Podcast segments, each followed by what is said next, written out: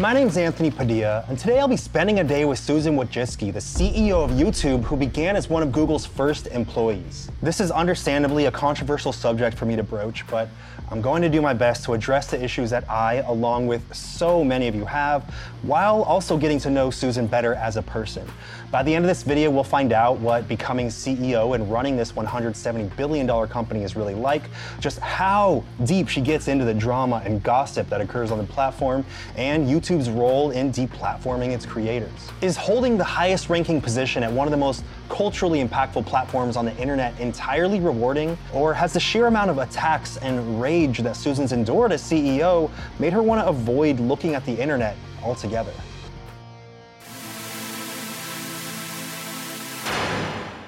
Hello, Susan. Hello.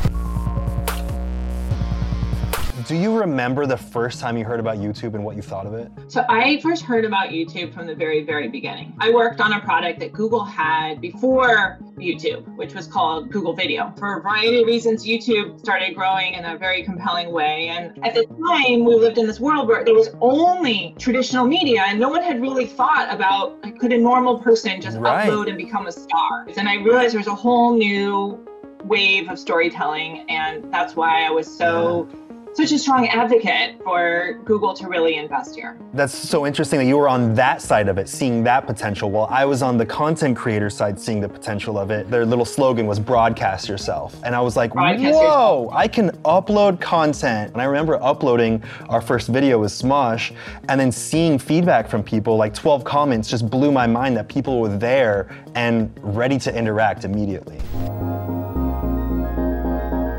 What made you feel like you were the right person to take lead in this hugely influential platform? It was really, you know, Larry Page, who is the founder of Google, who who offered me that role, and I immediately knew that I had to decide right then and there. You had to um, decide within that conversation if you wanted to be CEO of YouTube. Within a second.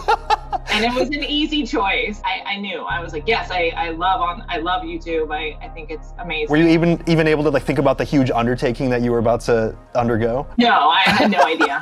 You're like, I'll figure it out. Future me can worry about that. How stressful is this job? You're trying to appeal to the creators, the viewers, the advertisers, the investors, the lawmakers, like so many people at once. There are definitely stressful moments. Like first of all, I've done this for a long time. And the fact that I have done it for so many years gives me some perspective on it that whatever mm. the issue is, I know that we can work through it. But I think what is really hard about this role is no matter what you do and how well the platform's doing and how well it's growing, you're always going to have a lot of constituents who are saying you're not doing enough of one or the other. I'm sure there's a couple commenters right now saying some things like that. I recognize that there's so many creators and small businesses and they're dependent on the decisions that we make. And I take that very seriously and I want to do a good job. In the end, all these hard conversations, like the reason I love doing it is because of the, the stories that we hear about the impact it has. And that's why yeah. at the end of the day, I, am committed. Is there anything that you do to prevent yourself from experiencing burnout? Well, for me, the biggest thing is to focus on what I'm excited about. I also sure. need to have a break. I, I think that's one of the hardest things about this job is I could do this job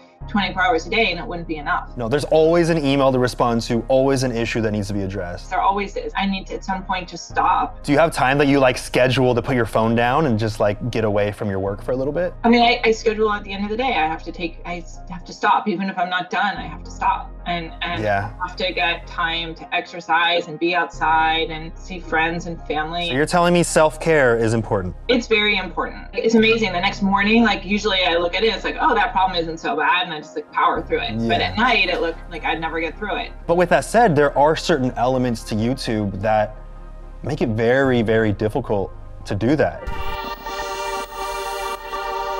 Considering creators are competing with over 500 hours of content being uploaded to YouTube every single minute and an ever evolving algorithm that's exhausting to keep up with, are you aware of the burnout that this creates for creators? We actually looked across a large number of channels. I believe it was millions of channels over mm. a six year period to understand what happened to creators' channels when they did take a break.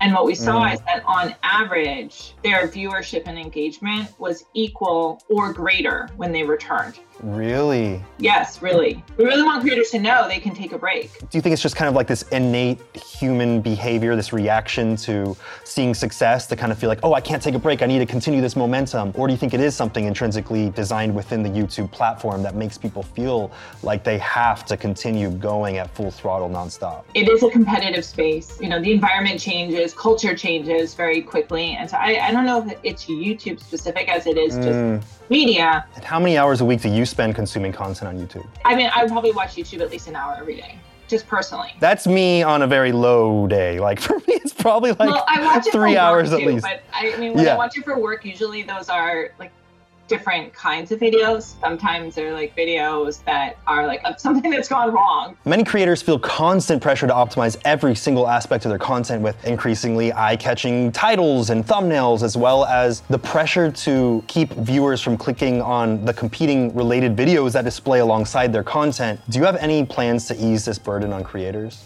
To you, it might seem like competing content, but I think to viewers, it might seem like lots of options and an opportunity also to discover different creators, right? Creating content on YouTube has obviously like changed my life for the better. I would not be who I am today without YouTube. But then again, you know, someone might ask me about like the struggles, what's it like creating content on YouTube? I can say something like imagine that you're in a work environment that doesn't always lay out clear guidelines for what's rewarded and abruptly changes those guidelines and expectations and puts the onus on you to interpret your own performance metrics in order to succeed. What kind of impact on an employee's work and general well-being do you think this creates? in some ways, all jobs have some amount of uncertainty in them. It's not always clearly laid out for you, and it, it can be mm-hmm. competitive and difficult. But on YouTube specifically, like we, we want to communicate more with creators, and we, we have a huge initiative to try to be make sure that we're doing everything we can for creators to understand our platform and understand how it works. Do you think there will ever be just one place where people know that they can always see a constant like Rolodex of updates so that it's easy to know what's going on? Well, we try to put it in YouTube Studio because that's the place that we know all creators are going to. Before we continue learning about the world of being the CEO of YouTube, I'd like to thank the absurdly talented 3D and VFX artist Jacob Dalton for creating the coming up screen that you just witnessed. And of course, I'd also like to thank you for continuing to support me and giving me the opportunity to sit down with some incredibly remarkable people and being open to this new format I've been experimenting with, just having one-on-one interviews, just a single guest per episode. Like uh, I spent a day with Mia Khalifa, Corpse Husband, Dream, and even now, the CEO of YouTube herself. Now back to the world of being the CEO of YouTube. Do you keep up to date with any drama or gossip that goes on on YouTube? I mean, yes, I do. Like the petty stuff or like I mean, what kind of my level? job in a, in a sense to to know what's Yeah. happening on YouTube. And how much does this drama affect your job and the decisions that you make behind the scenes? When there is drama, I, I want to make sure that I'm aware of it. You know, generally understand what what's going on, and Mm, is this something that we need to step in and and to, to make sure that we're protecting the community? Or is there something that's missing in our policies that maybe isn't protected like some kind of action and the creators are upset and, and we need policy to deal with this going forward? So i'm really looking at it from that perspective Many mental health professionals are beginning to link media trauma, including public humiliation, shaming, and misrepresentation campaigns, with the intent of tarnishing another creator's reputation for personal gain and monetization. They're linking that with complex PTSD. Do you feel the way that the YouTube platform is designed inadvertently rewards and encourages this kind of behavior? we're working to discourage that. One of the things that we saw is that people were sometimes repeatedly attacking someone, but in a in a small way. So it'd be like Yeah. every video, but it's just like a little. The one person doesn't feel like the one jab is contributing to this much bigger damage. That's why we actually then started to implement policy around that and have you know a variety of different steps, whether it's, it's monetization mm. or having a strike or you know losing the channel Yeah. ultimately, because we we don't want to see creator on creator ha- harassment I've seen more and more of that with the with certain sections of the site feeling like tabloids in a way, or like gossip sites where they become centers of attack to like drive people off the platform and almost deplatform them. we're trying to keep tabs on what's happening and making sure that we have the right policies in place to address that. And on the opposite side of that, does YouTube plan to deplatform creators based on allegations of illegal activities provided in videos uploaded to the platform? When we do see legal activity um, or there is clear proof of a crime, there certainly will be times it makes sense to to uh, remove them from the platform. These cases take many different forms, and some people yeah are accused, but they're actually innocent, and and or they're they say they didn't do it, but then the it's very messy. Are guilty. So there could be many mm. different examples of this. But yes, I mean we're trying to make sure that we are not having any kind of like nexus or connection to illegal activity in terms of things that have happened on the platform. Yeah, and I can see that being really difficult to differentiate between the two because, like you said, sometimes there's false allegations that people make. Maybe someone does it just because they know it's going to get them views and make them money with ads, and then there's other people that are being genuine. So it's like I feel like it's a very nuanced and difficult situation to be in, especially when people are putting that responsibility on YouTube to make all those decisions and to always know what's best. And people have this mob mentality where they say, we all think this is true, so it might as well be true, and you should act as if it's true. And I don't want to generalize because we look at every case, we try to go on all the facts, not you know who's saying what about what, but what are the facts of the case and what's the right thing for the overall community. Why do you feel it makes sense to allow edgier or even straight up lewd content to remain fully monetizable, even allowing it to sit at the top of YouTube's trending tab if it's in the form of a music video, while demonetizing or blacklisting the same type of content otherwise? Advertisers have decisions about where their dollars go. They're spending money mm-hmm. with YouTube, and if they're if we put them on a video that they don't like, like they're gonna, you know, pull spend from that creator going forward, mm. and they may pull spend from a lot of other creators, and they may pull it from all of YouTube. There is a lot more tolerance from the advertising community to be on music videos when they're the best mm. selling video when you have really popular music you know that's like established and everybody's singing it and it's very popular so it's more so the advertiser that decides i want to be on this lewd content because it's popular you can't say like hey like you need to be on this creator like or you know or what or we're gonna yeah. like take away all your spend they'll be like okay fine i'll yeah. leave advertisers will literally choose like they'll have a whitelist and they'll have people mm-hmm. in their mm-hmm. department and they will say these are the videos we want to run on. And they just hand us a white list. If there's anyone in the comments right now angrily claiming that you, Susan, are the key reason that YouTube isn't the way they wish it were, what would you say to them? It's much more complicated.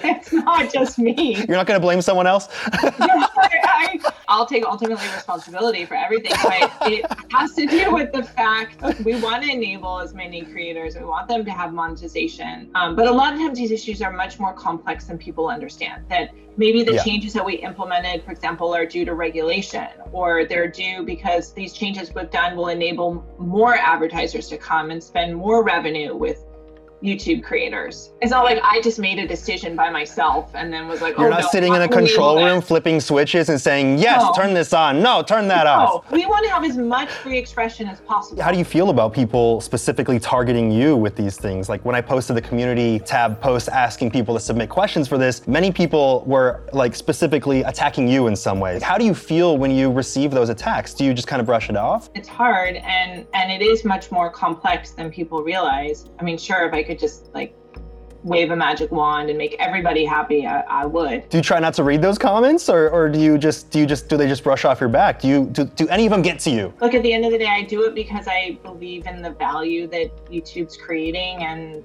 even though there are some people who are angry.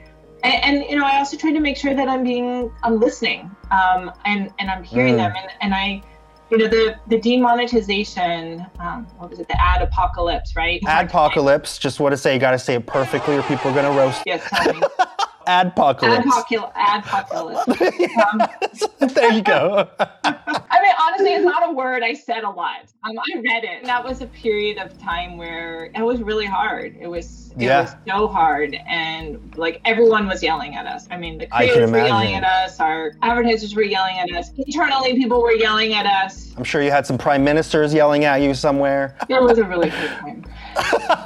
I'll just leave it at that. When you reflect as your time as CEO, what do you think you're most proud of? I mean, I'm proud overall that the platform has enabled so many people to tell their story and to have careers in storytelling that otherwise they never would have had. You know that the community is the foundation for the entire platform. So it sounds to me like you're you're wanting to constantly hear I this do, feedback and that you definitely do. appreciate And it. I, I watch videos where people are complaining about YouTube. I read the comments. I am on Twitter. There you go. Leave some comments below and Susan will read them. Maybe? I read through them, and when it's something that I think we need to change, I, I'll send it to our team, and I'll I'll send it say, hey, like I saw this video, Mm. you should watch it, and, and I find gaps in our what we Yeah. do, and I try to fix it. It is easy to overlook things because you obviously are not an average user in the sense that you're not on the site 10 hours a day like some Well, I, I do have things I need to do. You can't be, of course. I mean, I just I wouldn't be doing my job if I was on Yeah. YouTube ten hours a day. I have to. You're like, I just consume YouTube now. I, don't even manage it anymore. wouldn't be doing my job. What do you think is the biggest misconception about you? there are, you know, issues that I just don't want to fix. A lot of times, there are Mm. much, much deeper, um, and they're more complicated. You criticized us on um, our monetization around um, sexual content. I personally feel these topics and the people affected by their discussions are extremely important despite YouTube's advertisers blacklisting this content from being discovered. Because I saw it as a point of view of like a journalistic perspective, having conversations that I feel could be incredibly impactful and helpful for many people. But yet, YouTube sees the word sex and says this can't happen. Even though I, I'm like, there's a YouTube for kids out there. Like this is YouTube. This is standard YouTube. This is okay for this Yeah, side and, of YouTube. and one of them was around monetization. Mm. And that you're like, oh, well, YouTube has mm-hmm. made this decision. videos discussing anything sexual, whether it be for educational purposes or journalism, are almost always demonetized by YouTube. Advertisers may not necessarily choose to associate their brand with that content. I mean, so it's not necessarily YouTube's decision, but I will say that like our goal is to try to, you know, continue to work on the advertiser community to understand like, you know, what can work for them and why. And then in that video, you also Right. said right. that we will like not distribute it, like in search and recommendations. Recommend or push it, distribute it. And that's actually a common That video misperception. did, yes. People always will say that, oh, like it got demonetized and we suppressed it in some way in the, you know, recommendations and stuff. But what happens is if there's content that is maybe edgier or more adult in themes, then we also have to. It's it's not necessarily that we are trying to like, you know, suppress it. It's that we may we may need to be just more like more careful because it's a more of an adult type of content. In reality, things are just much more complicated. There are many aspects about why we're making the decisions that we are. So you're telling me there's nuance. All right, you got five seconds to shout out or promote anything you want directly into camera. Go. Thank you to all the creators for all your incredible work, and I'm going to do everything I can to continue to grow the community in the best way I can. Subscribe to the Anthony Padilla channel, Subscribe to the Anthony Padilla channel right here, right now. right? You want me to point down? And- Well, there you have it. I spent a day with Susan Wojcicki, the CEO of YouTube, and I feel like I understand where she's coming from and her position a little bit more. And the thing that actually struck me most was just how willing it sounds like she is to listen and try to understand the issues that so many of us are having with the platform. Also, how it's a natural inclination to place full blame on the CEO of any company, but of course, there is so much more nuance to the way that companies actually work behind the scenes. I really hope to spend another day with her soon to see how many of our concerns have actually been addressed and also to see how much Susan's life has changed as well.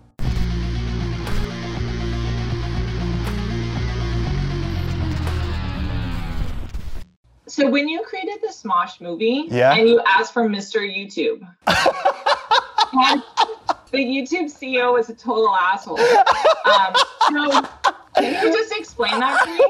the idea of it was just wouldn't it be funny if this guy needs to be an asshole because it's funny and i don't think that it was much deeper than that i mean it wasn't based off you or anything i swear Just checking. did you actually watch that I watched that scene. Yeah. I, I did think it was funny. I did think it was great. smosh the movie susan wojcicki approved